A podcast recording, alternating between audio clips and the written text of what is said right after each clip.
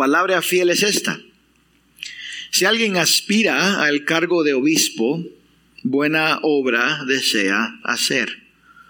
Un obispo debe ser pues irreprochable, marido de una sola mujer, sobrio, prudente, de conducta decorosa, hospitalario, apto para enseñar, no dado a la bebida, no pendenciero, sino amable, no contencioso, no avaricioso que gobierne bien su casa, teniendo a sus hijos sujetos con toda dignidad.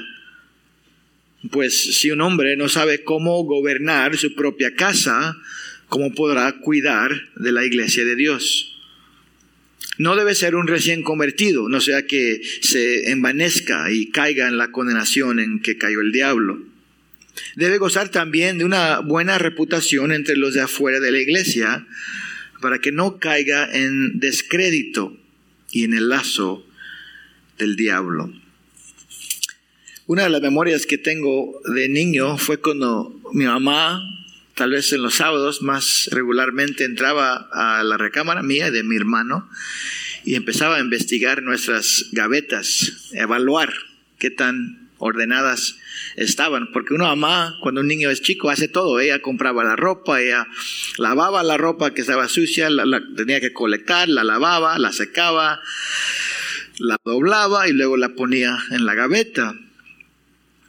Y ya que los niños van creciendo, nosotros queremos, debemos aprender a tomar más de esa responsabilidad. Entonces, mis papás querían que mi hermano y yo, mi hermana, seríamos miembros de la familia que están contribuyendo a lo del hogar. Y parte del deseo de mi mamá era que las gavetas estuvieran bien organizadas. Y yo era un niño necio, perezoso, y a veces si me daba ropa, yo solo tiraba la gaveta como podía y a veces doblaba la de arriba para que se miraban dobladas. Y si mi mamá ya los pusiera doblados, a veces uno quiere la que está abajo y se deshace toda la gaveta y solo agarra una camisa. Entonces mi mamá entraba a veces y miraba que las gavetas estaban bien arregladas. Y si no estaban, sacaba, ok, doblenlo. Y regresen las gavetas bien ordenadas. Y de eso resulta una pregunta teológica, podemos decir. ¿Qué tanto le importa a Dios? ¿Qué tan ordenadas están mis gavetas en mi recámara? ¿Qué tan preocupado está Dios de que esté bien organizado mi, mi, closet o mis gavetas o mi recámara?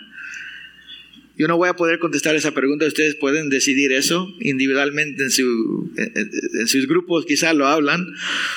Pero es importante saber de que Dios es un Dios a quien le importa el orden y la estructura.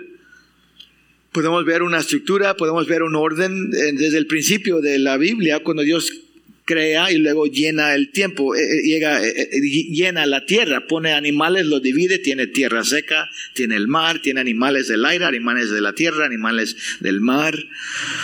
Podemos ver su orden en la manera que él organizó, diseñó un matrimonio entre un hombre y una mujer continuar la historia de Israel, podemos ver su orden en la manera que él estructuró la, adoración de Israel en el tabernáculo, la, manera que deberían marchar.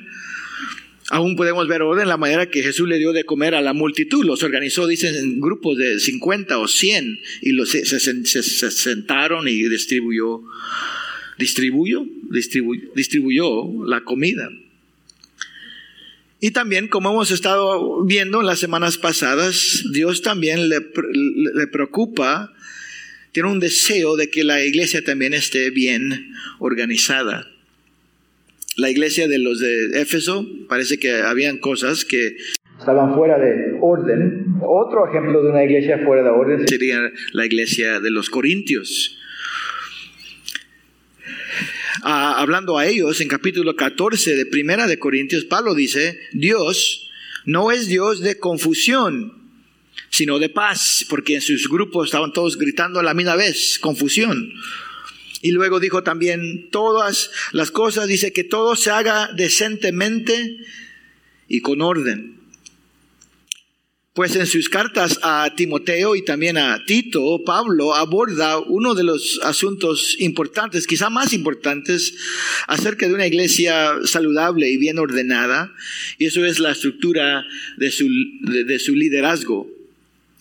En Tito 1.5, Pablo dice a él, Por esta causa te dejé en Creta para que pusieras en orden lo que queda él empezó la iglesia, predicó, se formó una iglesia, cristianos ahí, pero faltaban unos detalles para ordenarlo bien. Y dice, te puse ahí para que pusieras en orden lo que queda y designaras ancianos en cada ciudad como te mandé. El último paso, podemos decir, de organizar bien la iglesia, estar seguro de que está bien estructurada, fue poner ancianos. Y, y si uno quiere un ejemplo de cómo, qué pasa con un pueblo cuando no hay liderazgo bueno ahí, le animo a leer esta semana el libro de jueces. Eh, el libro se, habla de la caída de Israel. Porque, porque no hubo un rey justo.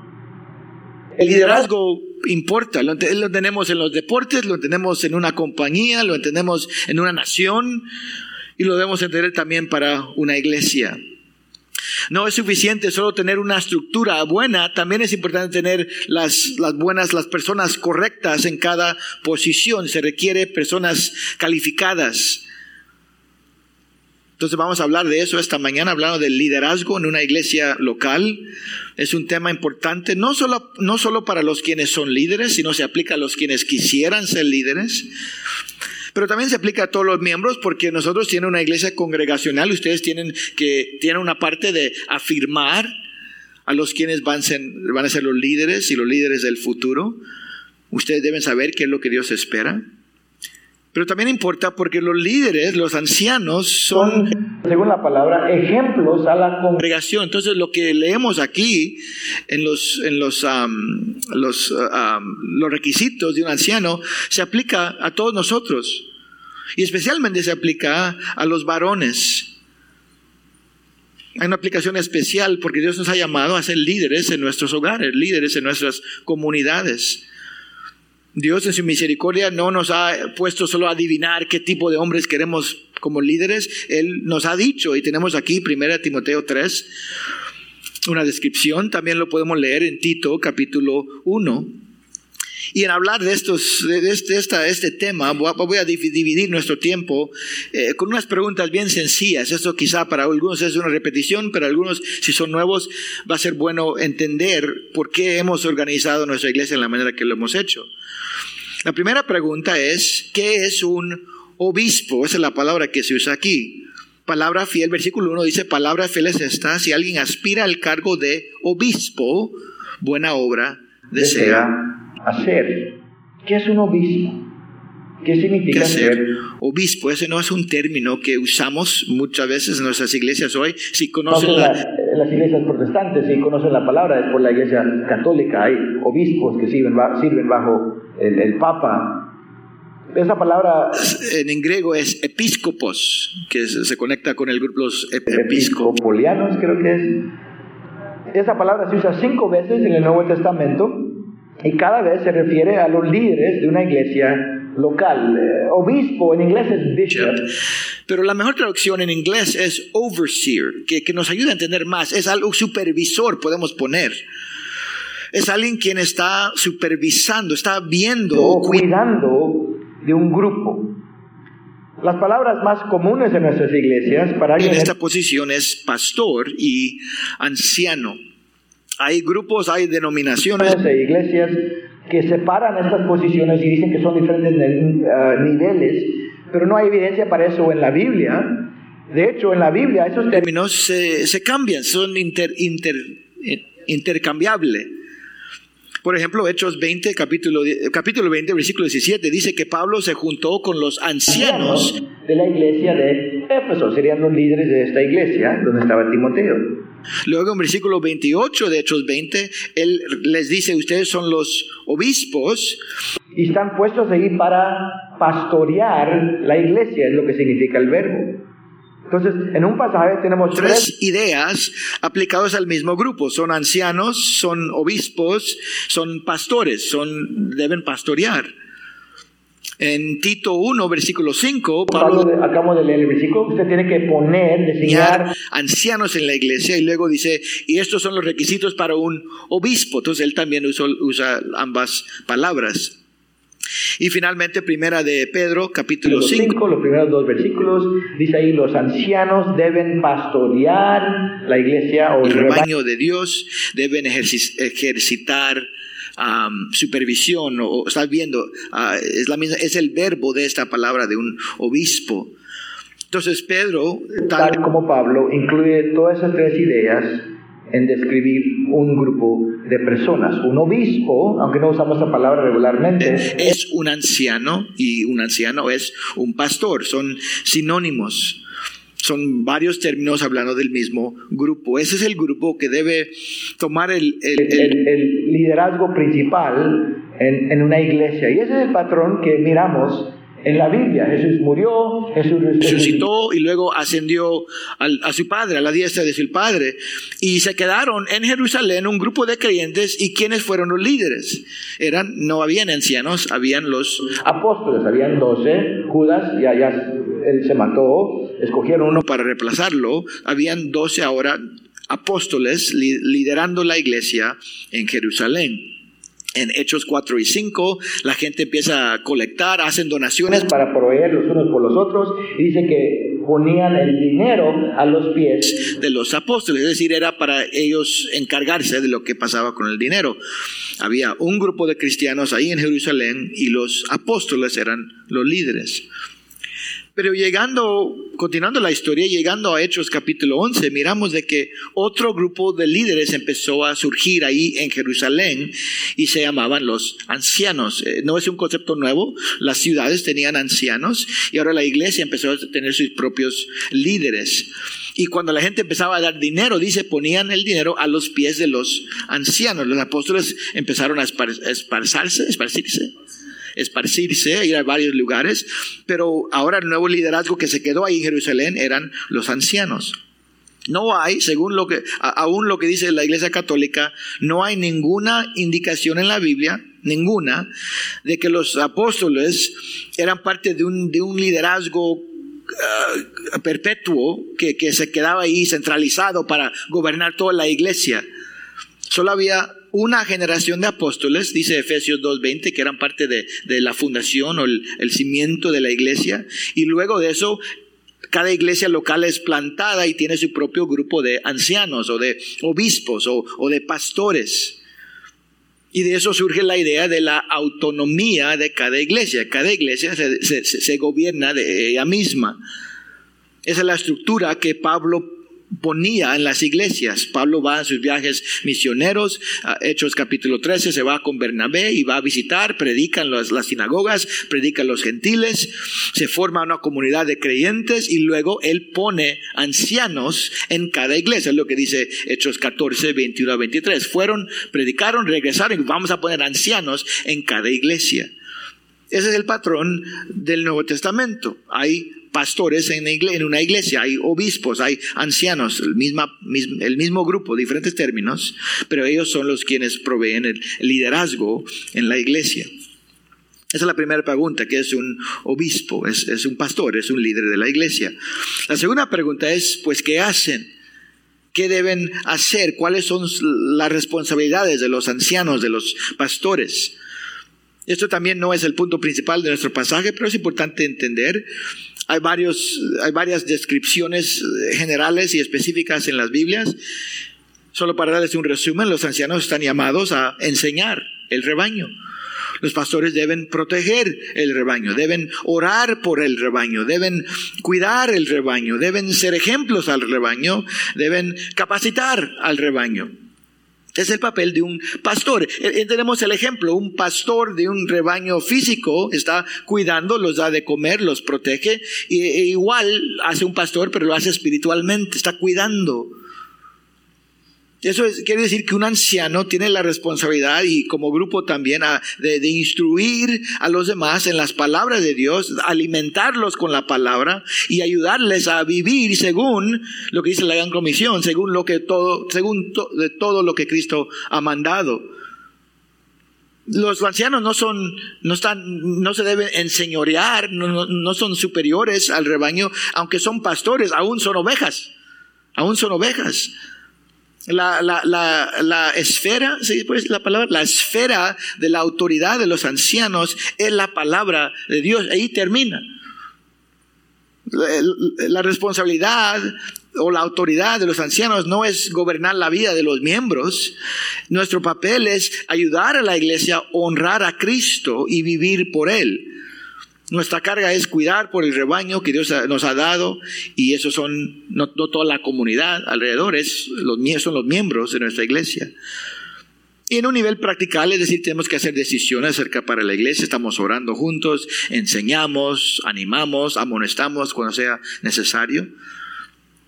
El ejemplo que hemos cubierto en nuestros estudios es Efesios 4. Dice, los pastores, los maestros tienen la responsabilidad de capacitar a los santos para la obra del ministerio.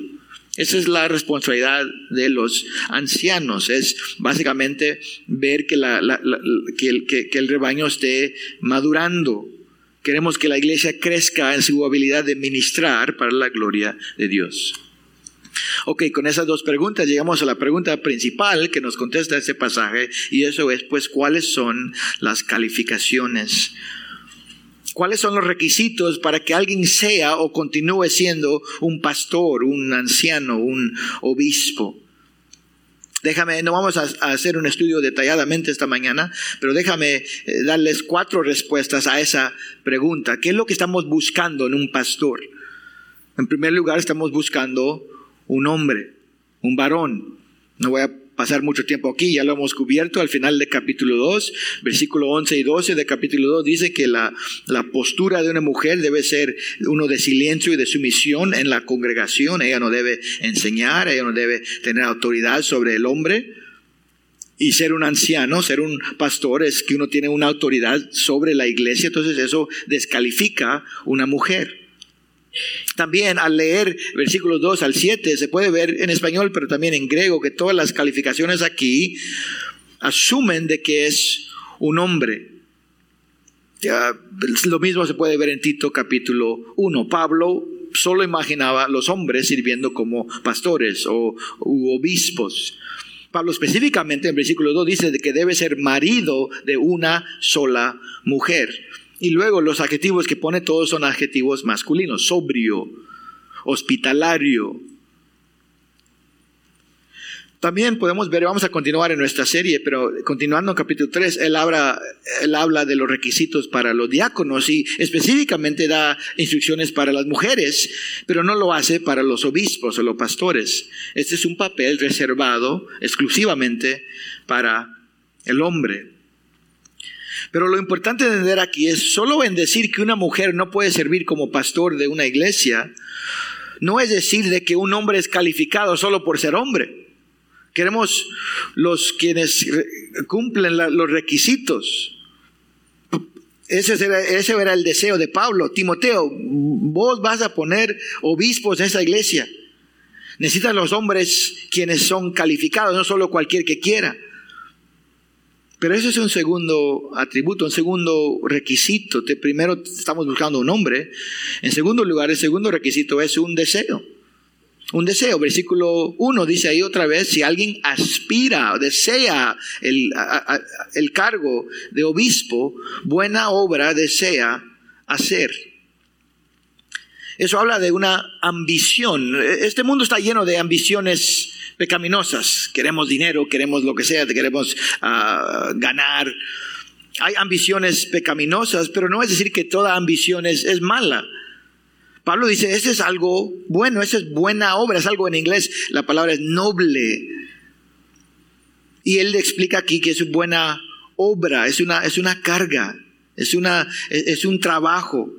No es algo que uno va a hacer en su tiempo, solo en su tiempo extra. No, no es, en inglés la palabra es hobby. No sé cómo se dice en español.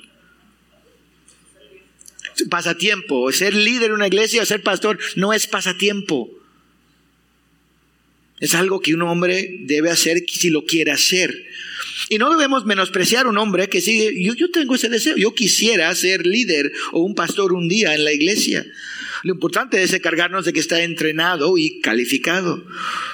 Un hombre que quiere liderar debe entender la obra a que él aspira y debe tener ese deseo. Miramos la misma idea en 1 Timoteo, capítulo, primera de Pedro, perdón, capítulo 5, pero dice a los ancianos, pastoreen el rebaño de Dios entre ustedes, velando por él, ese velando el, el verbo que se conecta con el sustantivo obispo, velar, uno que está velando. Velando por él, dice, y no por obligación, sino voluntariamente, como quiere Dios. Dios no se agrada con un líder obligado, pues hay que hacerlo. En otras palabras, no, ninguna iglesia debe forzar a un hombre a, ponerse en esa posición o quedarse en, esa posición cuando él no quiere. Ningún hombre debe sentir eh, internamente, pues no, no, quiero, pero mi esposa quiere que yo sirva como anciano, la iglesia quiere que yo sirva. No lo hagas. Se, necesita en ese hombre un deseo. Entonces estamos buscando un hombre, queremos ver un deseo. En, eh, el, tercer requisito es el carácter. Queremos ver una integridad en su vida. Esa es la calificación más importante, más enfatizada en este pasaje, es el enfoque principal.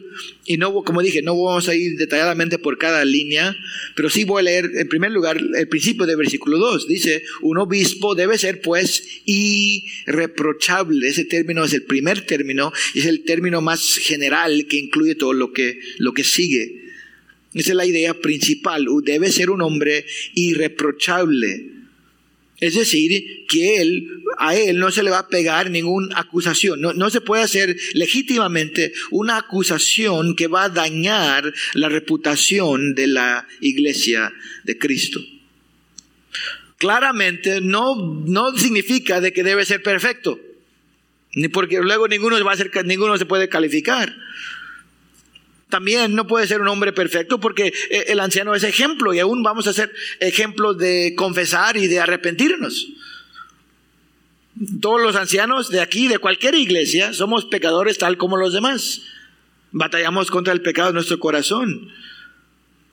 Pero generalmente debe ser un hombre quien, quien es un ejemplo de integridad en su vida y debemos entender que este, esta manera, este, esta, esta, este requisito es bien diferente de lo que el mundo está viendo en su liderazgo. ¿Qué le importa a un director técnico de un equipo de fútbol si el, a quién le, copa, qué le importa al, al, al dueño si el director técnico tiene amantes?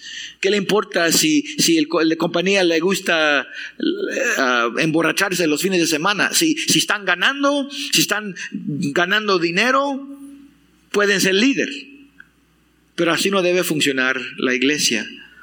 Los ancianos, los pastores, los obispos deben ser ejemplos de seguir a Cristo. No es la edad físicamente que importa, no es qué tan exitoso ha sido en el, el, negocio que importa, no es qué tan tiempo ha estado en esta iglesia, no importa tanto qué tanto está involucrado él en la comunidad local, no importa qué tan famoso es esta persona. No importa aún qué tan intensamente este hombre desea ser anciano.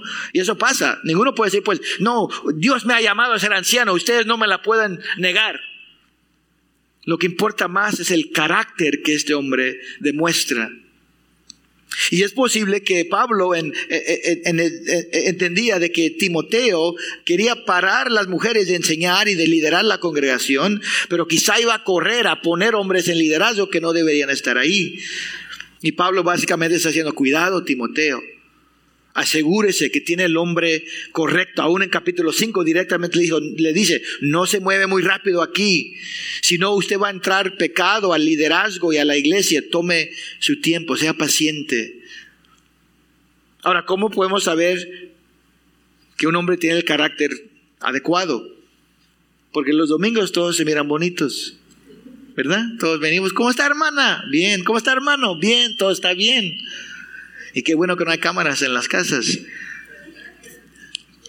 como sabemos, pues Pablo dice, hay que ver el resto de su vida, hay que conocer a este hombre, mire a su matrimonio, mire a su hogar, mire a sus hijos, mire cómo responde él al, al desacuerdo, mire su vida, su conducto, su, cómo él conducta con, con, con, con, ah, con vino Voy a leer de nuevo versículos 12, 2 al, al 7 una vez para que lo podamos oír. Pero piensen esto, no solo para un líder potencial, sino para su propia vida. Dice ahí, un obispo debe ser pues irreprochable, marido de una, solo, de una sola mujer, un hombre fiel, sobrio, prudente, de conducta decorosa o respetuosa, hospitalario, es decir, ama, invita, apto para enseñar no dado a la bebida, no pendenciero, peleonero, sino amable, no contencioso, no avaricioso, que gobierne bien su casa, teniendo a sus hijos sujetos con toda dignidad, pues si un hombre no sabe gobernar su propia casa, ¿cómo podrá cuidar de la iglesia, de la iglesia de Dios? Y luego añade ahí versículo 6, no debe ser un recién convertido, o sea, que se envanezca y caiga en la condenación en que cayó el diablo. Debe gozar también de una buena reputación entre los de afuera de la iglesia, para que no caiga en descrédito y en el lazo del diablo. Entonces, otras palabras, es hombre que, que debe demostrar integridad, pero una integridad probada, un nuevo cristiano puede tener un celo para el Señor, pero no ha, no, ha pasado el tiempo para probar su fe. Un hombre maduro ha demostrado su fidelidad con tiempo. Entonces, al, escoger o a designar ancianos de una iglesia, estamos buscando un nombre, estamos, que queremos ver un deseo, debemos ver una integridad y finalmente lo que queremos ver, lo que estamos buscando es un maestro un maestro, es decir, queremos una habilidad de enseñar. Y eso es lo que dice al final de versículo 2, apto para enseñar. La, habilidad de enseñar es, es la, el único requisito que Pablo pone ahí que habla de una habilidad.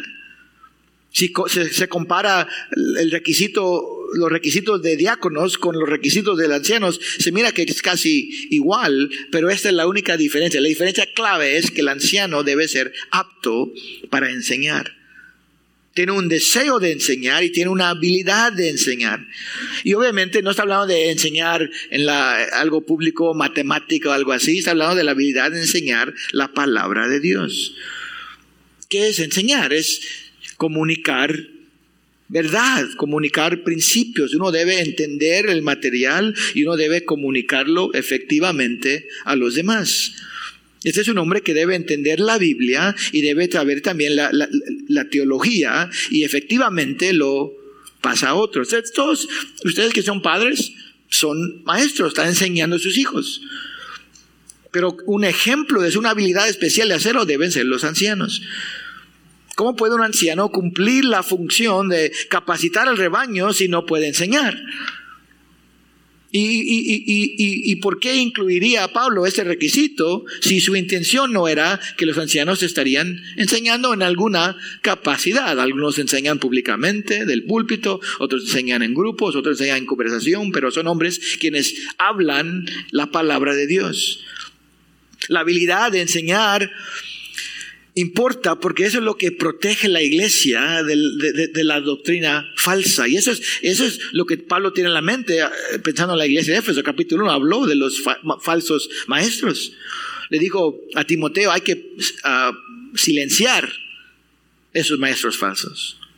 En Tito capítulo 1 dice Pablo, un anciano debe retener la palabra fiel que es conforme a la enseñanza para que sea capaz también de exhortar con sana doctrina y refutar a los que contradicen. Entonces, enseñar es, es fortalecer la iglesia y, refutar es defender la iglesia. Un nuevo cristiano, según el ejemplo que nos da Pablo en, en Efesios, un nuevo cristiano es como un niño que no sabe nadar. Se entra al mar y va a ser tirado por las olas de la doctrina. Necesita que alguien le ayude, le, enseña. Imagínese un hombre que diga, yo, yo quiero ser salvavidas, pero no sé, no sé, no sé nadar muy bien. Pero me gusta estar sentado bien elevado en esa plataforma, que me miren. Me gusta saludar a los niños que entran a la piscina. Me gusta hacer decisiones, me gusta con el, con el pito, me gusta hacer todo el liderazgo, me gusta gritar a veces, pero no sé nadar. ¿Es problema? Pues obviamente.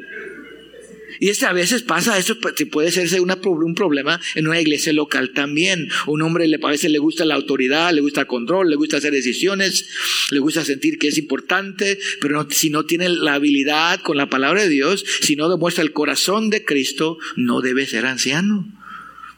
Entonces, esos son los requisitos. Es lo generalmente lo que estamos buscando. Queremos un hombre, queremos ver un deseo, queremos ver una integridad, un carácter y queremos finalmente un maestro. Eso es lo que Dios quiere en un líder de una iglesia local.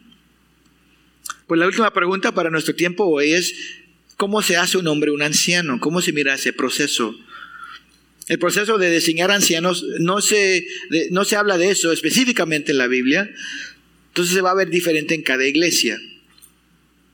En el Nuevo Testamento, Pablo diseñaba ancianos con Bernabé. Había un apóstol, alguien quien vio a Cristo personalmente diseñando. Hoy no hay apóstoles, entonces ¿qué hacemos? Pues puesto que los ancianos son líderes en la iglesia, queremos reconocer nuestro liderazgo en, en encontrar nuevos líderes. Pero también nosotros aquí en nuestra iglesia somos una iglesia congregacional, entonces entendemos que queremos que la iglesia sea incluida también en ese proceso. ¿Cuál es el proceso aquí en nuestra iglesia? Muchos de ustedes ya, ya saben más, es bueno repetirlo. Cada año tenemos por lo menos una junta especial de negocio. Normalmente viene al principio de febrero.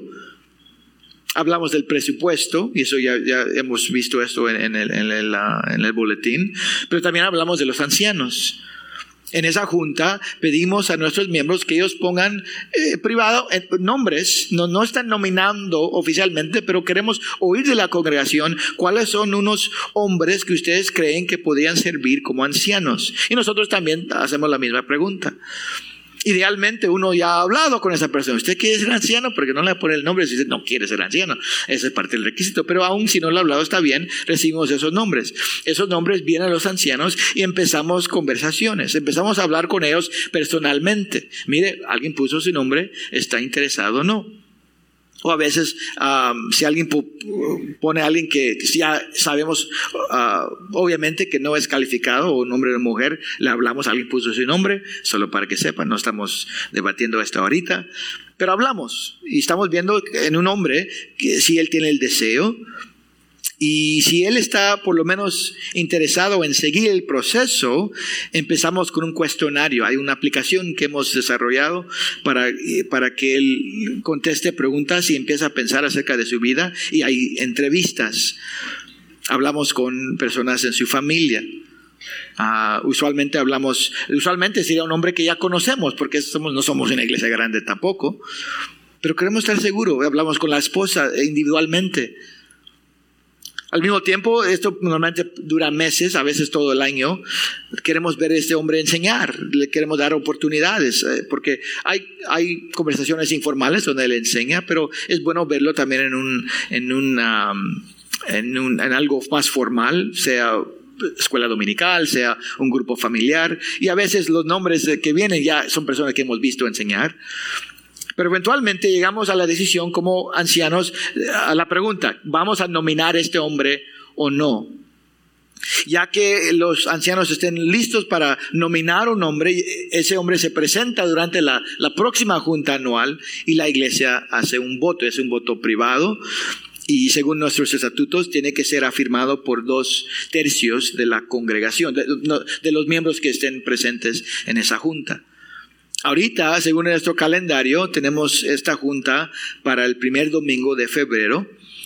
Tenemos un hombre que estamos presentando a la iglesia y es un anciano que ya ha servido, pero está regresando y según nuestros estatutos, y es bueno, ustedes afirman de nuevo. Eso es Alex Mata, él era anciano, está regresando como anciano, los ancianos ya lo han nominado para, para ser anciano.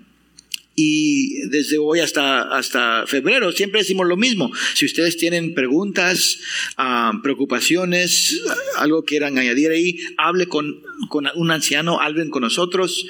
Pueden hablar, pueden hacer preguntas a su líder del FLG, pueden mandar un correo electrónico, pueden mandar un texto, no importa cómo lo hagan, pero queremos que ustedes sepan que aquí estamos dispuestos a, oír, a responder cualquier preguntas o preocupaciones que tengan. Pero siempre, cada año, creo que es importante, eh, cada vez que va cambiando el año, estamos planeando para el próximo año, entendiendo este papel tan vital de los ancianos. Una petición que les hago a ustedes es que oren por nosotros.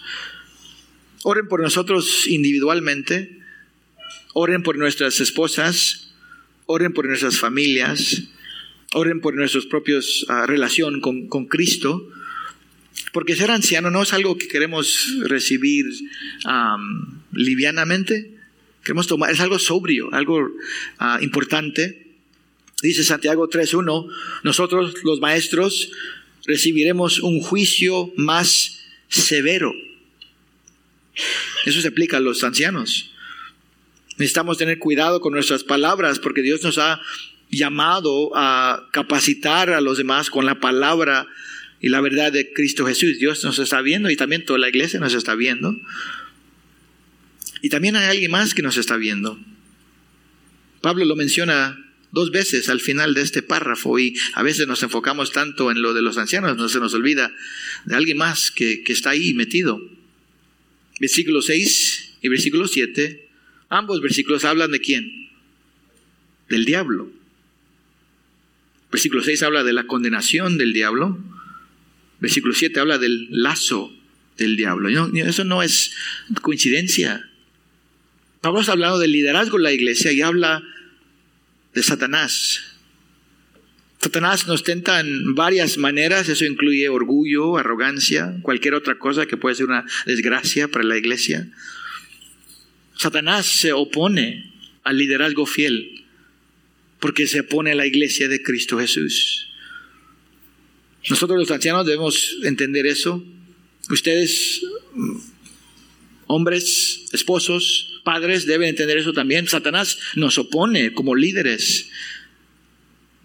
Dios quiere que guiemos a nuestras esposas, a nuestras familias, y Satanás es nuestro enemigo. Nos está viendo y está obrando contra nosotros. Necesitamos siempre acercarnos a Cristo terminando este resumen, podemos decir, este tema, quiero que vayan conmigo a Efesios capítulo 3. Efesios capítulo 3, solo regresando unos, un par de libros. El liderazgo en la iglesia no solo impacta a los miembros de esa iglesia y la comunidad, hay un impacto espiritual también. Esta es un, una verdad, una, una doctrina misteriosa, pero importante creo del lado espiritual vil o, o, maloso, sabemos que Satanás nos está viendo, está obrando contra nosotros, pero también nos están viendo los ángeles de Dios. Mire conmigo Efesios 3, versículo 7. En esta sección Pablo está hablando de la gloria de nuestra salvación, está hablando de su llamado glorioso de llevar el mensaje fuera de Israel. Dice así, Efesios 3, 7 es de este Evangelio que fui hecho ministro, conforme al don de la gracia de Dios que se me ha concedido según la eficacia de su poder. A mí, que soy menos, de, que, soy menos que, el más pequeño de todos los santos, a mí se me concedió este, esta gracia anunciar a los gentiles las inescrutables riquezas de Cristo y sacar a la luz cuál es la dispensación del misterio que por los siglos ha estado oculto en Dios, creador de todas las cosas. Está hablando del plan de Dios de salvar todo el mundo por medio de su Hijo. Versículo 10.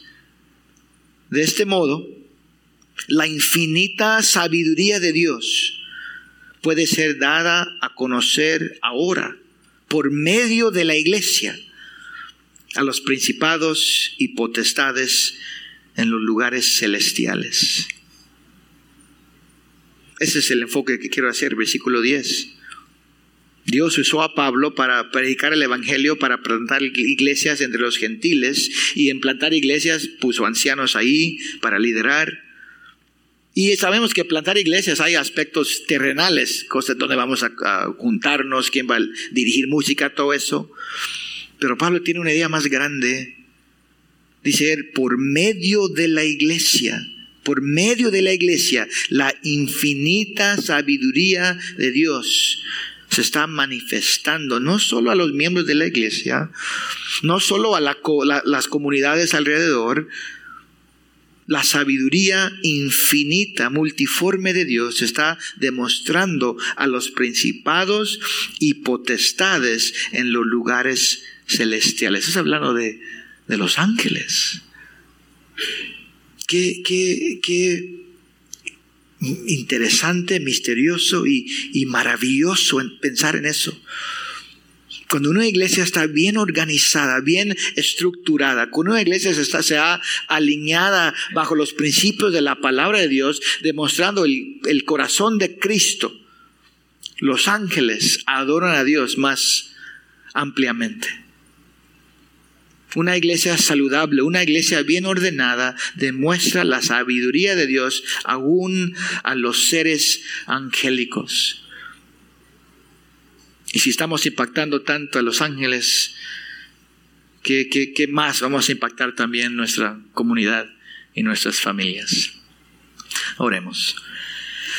Te damos gracias, Padre, por el diseño que nos has demostrado y pedimos que nos ayudes a ser una iglesia que siempre se esté acercando a tu diseño y acercándonos al corazón de Cristo. Nunca lo haremos perfectamente, todos somos pecadores, dependemos, ayúdanos a tener un corazón humilde, siempre dependiendo de Cristo. Perdónanos en los tiempos que queremos usar los estándares del mundo en lugar de seguir el, seguir el diseño que nos has dado en tu palabra. Ayúdanos siempre a enfocar a Cristo, ayúdanos a desarrollar nuevos líderes Pedimos que tú fortalezcas a nuestros esposos, a nuestros padres. No queremos dominar a los que están bajo de nuestro cuidado, pero tampoco queremos ignorarlos, queremos demostrar amor, ternura, sacrificio, pero también confianza y valor cuando es necesario. Úsenos, Señor, como líderes y úsenos como iglesia para la gloria de Cristo. En su nombre te lo pedimos. Amén.